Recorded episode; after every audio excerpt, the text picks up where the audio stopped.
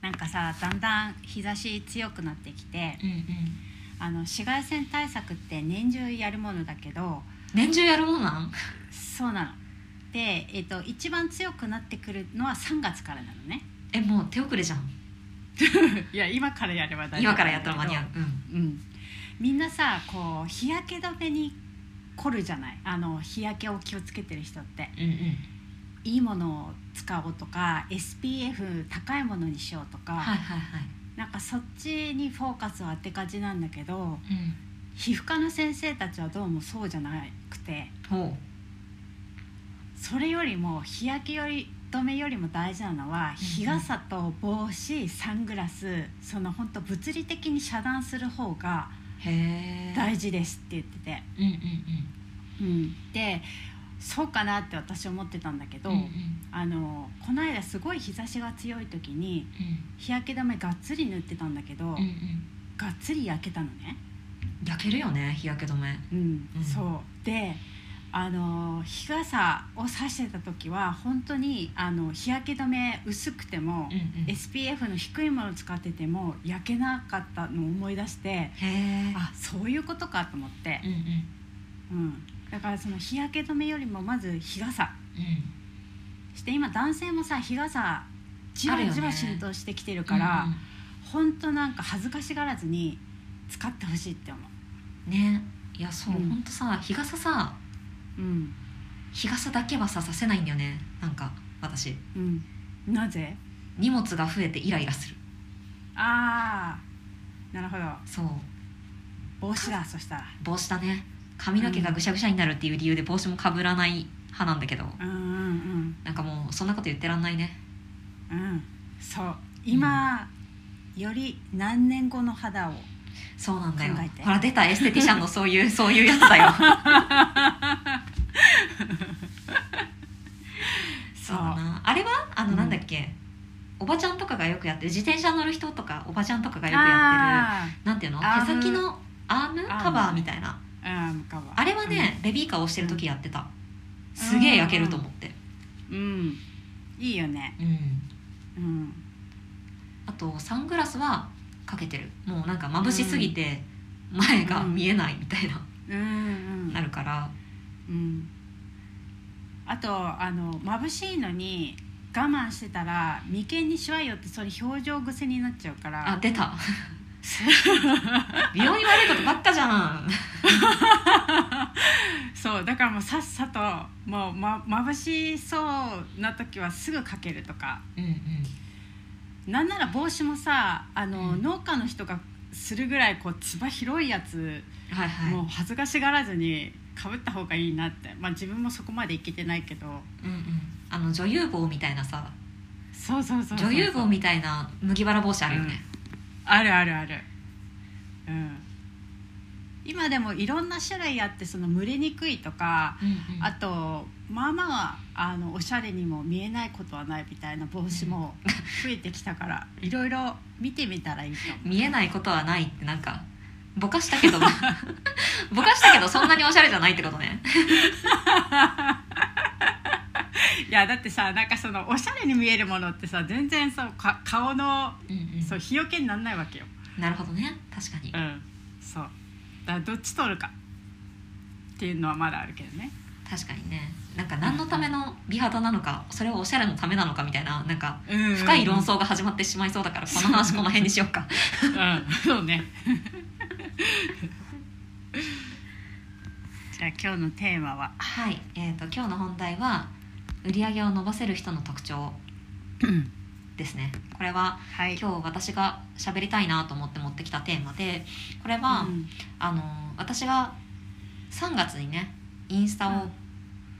あの試していたんだけどもはい。その時に売り上げを伸ばせる人の、なんだっけな成果を出す人の特徴だったかなっていううん投稿をしたらそれが一番反応が良かったんだよね。うんでなんかっていうことはこういうテーマが求められてるのかなと思って今日ちょっと持ってきてみたっていうのとうんあとはそれに関してうんえっと私は一つしか特徴をインスタでは上げてないんだけど、うんまあ、ここ2ヶ月くらいであの、うん12ヶ月くらいでやうんこういう人もそうだなみたいな状況あと2つくらいうん見つけたので今日のテーマは売り上げを伸ばせる人の3つの特徴ですはい なんかセミナーっぽいねお願いします、そのもともとインスタに書いてたうん売り上げを伸ばせる人の特徴っていうのははい当たり前の基準が高いうんことって書いてたのね、うんなんか私自身がマーケの仕事始めた時にうんなんかすっごいよく言われたのがもう基準がひ、基準値が低い基準値が低い基準値が低いってめっちゃ言われまくってたの、うんうもうんポンコツだったから今思うとね、 それは言われるわなって思う感じなんだだけど、うん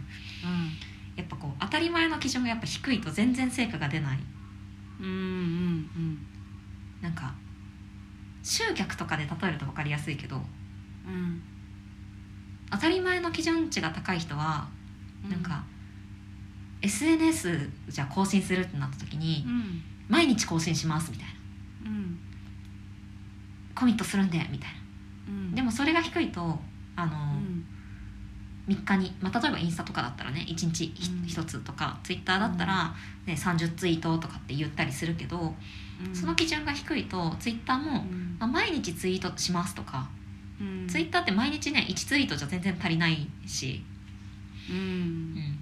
インスタだったら3日に1投稿しますみたいなうん感じなわけだよね。うんだからその当たり前の基準値が高い人の方が、うんまあ、PDCA サイクル回るのが早いから、うんやって失敗してやって失敗してやってうまくいってあこのこのパターンだとうまくいくんだみたいなのを発見するのが早いから量こなしてる人の方が、うでん当たり前の基準値が高い人ほど行動量が多いよね。うんそうねうん、そううんだからそういう人ほど、まあ、せ売り上げを伸ばせるよねみたいな話をインスタには書いたの。うんうん確かにそう、うんでもう一個が、もう一個っていうか2個目がうんあのこれはねななんだっけなあるスタートアップ企業に今私そこの広報とかを手伝っているんだけども、うんそれをやりながら思ったのがスタートアップってうんもうなんていうのかなまだ本当にプロダクトその商品もうんなんていうのかなそれこそ誰のどんな商品あのどんな悩みをどうやって解決するのかっていうのがまだ明確になってないこの人にも合うし、この人にも合うしこの人にも合うんだけどどこに行ったら一番ベストなのかっていうのがわからないっていう状態で、もうここにここでやってきますっていうのがまだ決まってないのね。うんでその状態っていつまでに何をやるかっていうのがかなり決めにくいのよ。うん決まってないからそのうん根本が、うんだから逆に言うといつまでに何をやるかが決められるスキルっていうのはうんやっぱすごく成果が出やすいなっていうさっきの PDCA サイクルの話だけど、うん回すのが早くなるからうんあと別の会社でもうん私がなんかミーティングにお邪魔してうんミーティングでなんか決まったようで何も決まってなかったのねそこの会社のミーティングが。うんで会社のその会議の全ての会議で一番最後に「トゥードゥーリストを全員で確認しませんか?」っていう提案をしたのうんそしたら物事が前に進むようになったんだよねうんなんか3週間前に何々さんが言ってたあのアイディアなんですけどやっぱりいいと思うんであれ進んでなかったですよねみたいなことが平気であったのようんそれまでうんでいやそれはさもうダメじゃんって思ってうん何も前に進まんよそんなことやってたらって思って、うんトゥードゥ管理あのトゥードゥ出すようにしたら、うんうん、何週間前の何々さんのあのアイディアっていうのがさもう来週のじゃあ定例までにはやってきますとかになるわけよ、うんそうするとねタスクがこなされていくから物事が前にどんどん進んでいく、うんなんか新しいものを取り組む時とかってさやっぱうんそれはなんか新しく SNS 始めるとかでもそうだけど今日 SNS の例え話多いけどあの何をやるかがなんていうのかなデイリーのタスクはあるじゃんうんサロンワークとかうんそそのデイリーのタスクをこなしながら新しいことをやるわけだから、うん基本的にそのうん新しいこともいつまでに何をやるのかっていうなんかそのうちうねんそのうちねとか言ってるとやっぱ全然できなかったりとか、なんか、やっぱ忙しくて全然 SNS 更新できませんでしたとか、うんそうなんか忙しくて何々できませんでしたみたいななりやすいから、うんもう締め切りを自分で決めるうんいつまでに誰が何をやるのか、うんまあ、誰がっていうのは基本自分になると思うんだけど新しいことをやる場合って、うんそれをやっぱしっかり決めるっていうのがやっぱすごい大事だなって、うんここあらここ12ヶ月改めて思っていることですね。うんあのトゥードゥーリストをさうんうん出してみてうんうんその優先順位も大事だよね優先順位も大事、うんなんかさ私を勧めてるのがまあ一人でやる場合だけどポストイットにうんうんその例えば10個ぐらい書いてもらってうん、うんでみんな書いたらあじゃあこれ一個一個潰してこうってなるんだけど、うんうんうんその前に並べてみてって言ってるんだよね、うんうんうん先にやること1から10 1位から10位までにして、うんうんうんってなるとまたなんていうのやること違うわ けよ、いやそうなのよ うん、だからほんと一そ個れ一個潰すんじゃなくてちゃんとうん優先順位決めて、そっからやってってねっていうのは言ってて、いやそうだからねポストイットめっちゃいいよね私はいい付箋めっちゃ使う人だからうんうん付箋持ってませんとか言われるとびっくりしちゃううんうんどどどうやって生きてるのみたいな気分になってしまう、うん今さアプリとかも充実してるからそうのん ToDo 系のってあるいっぱいあるじゃうなんい、うんだけどそのアナログで本当紙に書くっていいよねと思って、うん、いや紙私はあの紙押し過激派なので、ああ、もう本当 にそう紙とペンがいいと思う私も、うんうんねそううん、見える化大事だよね見える化する見える化大事、ううんん、そうあだからその私が会議入った会社うんも、あの全然見える化がされてなくて、うんそんな口約束じゃんって、うんミーティングって口約束の場じゃないから うんなってうんうんそうだからこう誰がいつまでに何をするのかっていうのを全部議事録に残すとかうんっていうのをなんか、うんやばいですよね」って言ってる社員さん何人かと「うんそうですよね」 っつってうん一緒に議事録作るみたいなのをうんあのやってもらったりしてましたねう。んうんそう会議とかでもさ本当何のためにやってんのかっていうなんかなんていうんだろうおかしなところあるじゃんいっぱいうんうんもう決まりだからやるとかさあの定例会議ね特にそう多いそのう、もうただの口約束で終わっちゃう、うん何のためのこの時間だったんだよみたいなさ、そうだからちゃんと決めて見える化してやろうよって、うんなるなるうんうんそう本当前に進める前に進まらないんだったら集まって話さない方がいいからねそう本当それ よ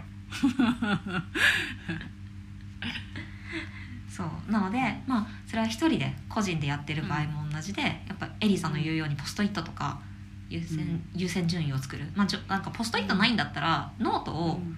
あの8分の1とかにしてカードとかにしてもいいと思うんだけど、うんあとは100円ショップとかで情報カードを売ってるからうん情報カードとかでもいいと思うんだけど、うんそういうのを使うっていうのがおすすめかな。はい、うんうん、はい、そう思いますこれが2つ目がいつまでに何をやるかが決める。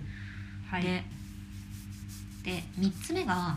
これは今私の講座を受けてくださっている方うんを見ていていつも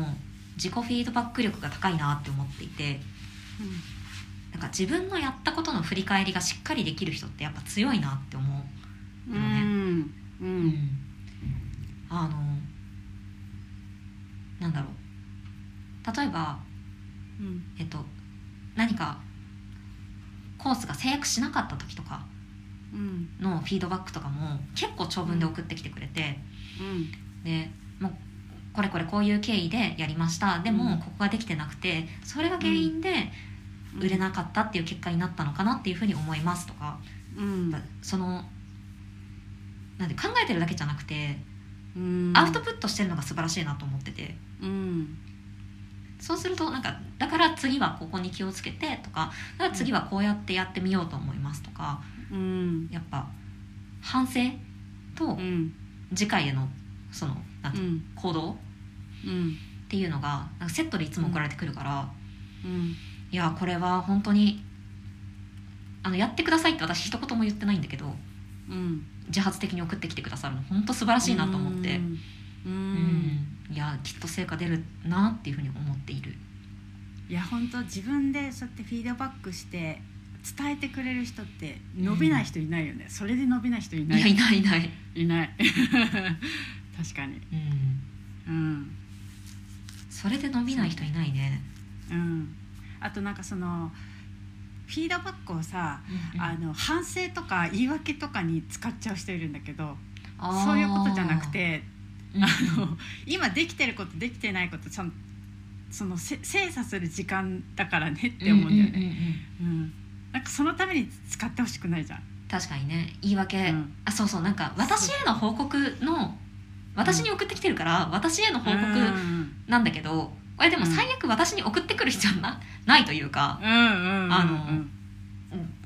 なんていうのかなこういうフィードバックをしましたけど瀬尾さんはどう思いますか、瀬尾さんからの目線で意見がもらえたら嬉しいですっていううん意味で多分送ってきてくれてるんだろうなって私は解釈して、それでいつもうんそのフィードバックの通りだと思います。まああのうん違う場合は私はこういうふうに考えましたとかってうんとか言うんだけど、うんそのなんていうかな自分のフィードバックとあとは他人のフィードバック、うんまあ、この場合は専門家とか自分よりもそこに知識がある人からのフィードバックがもらいたいっていう意味で私に送ってきてくれてるんだろうけど、うんうんうんやっぱそのなんていうかなこうでしたダメでしたその場合どうしたらいいですかっていうよりもやっぱうんこうでダメだったんだけど、その理由はここにあると自分は考えているんだけどってそこまでやるんだったらうんやっぱ成果、そこまでやって伸びない人やっぱいないなっていうのがうんうんすごい思った。うんうんうんそうあの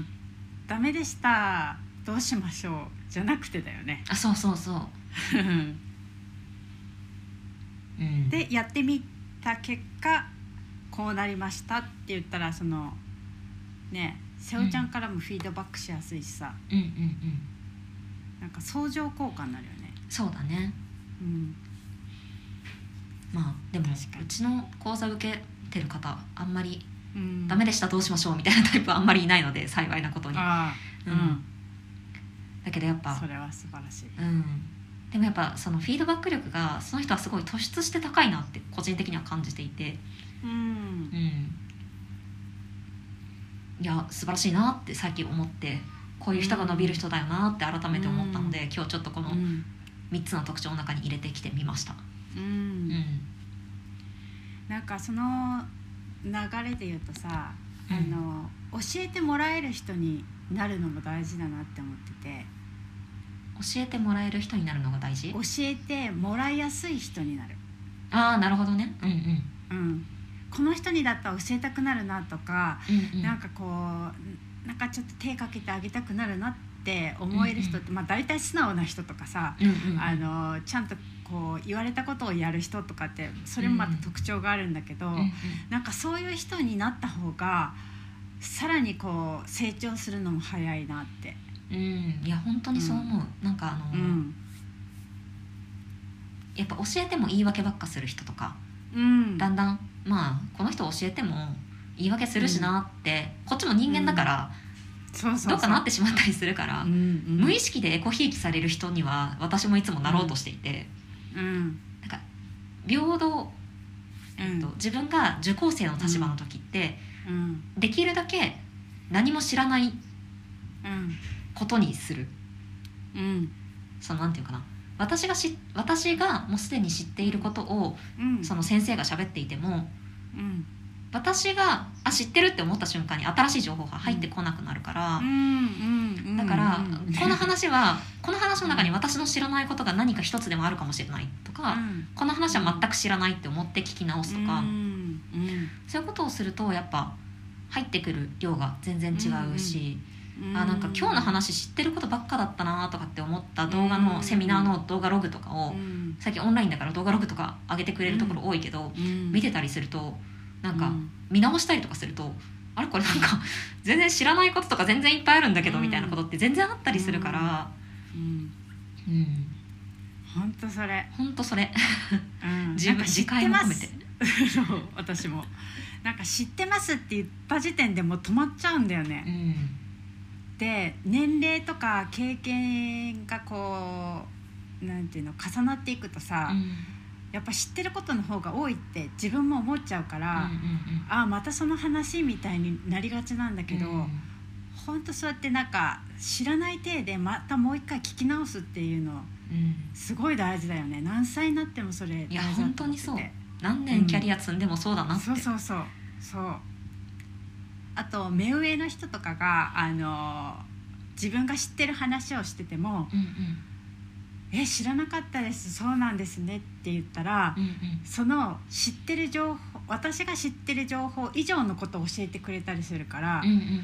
なんかこう「あもっと教えてください」とか「うんうんうんそうなんですね」みたいにあのなんかする姿勢で、うんうん結局それ以上のことを聞けたりしてうんうんうんなんか姿勢も大事なんだって聞く側の姿勢もいや大事本当そうでも本当そうだな、相手も人間だからね そうなのよ聞いてくれる人の方が嬉しいじゃんうんうん、いや断然そう話を聞く人が一番強い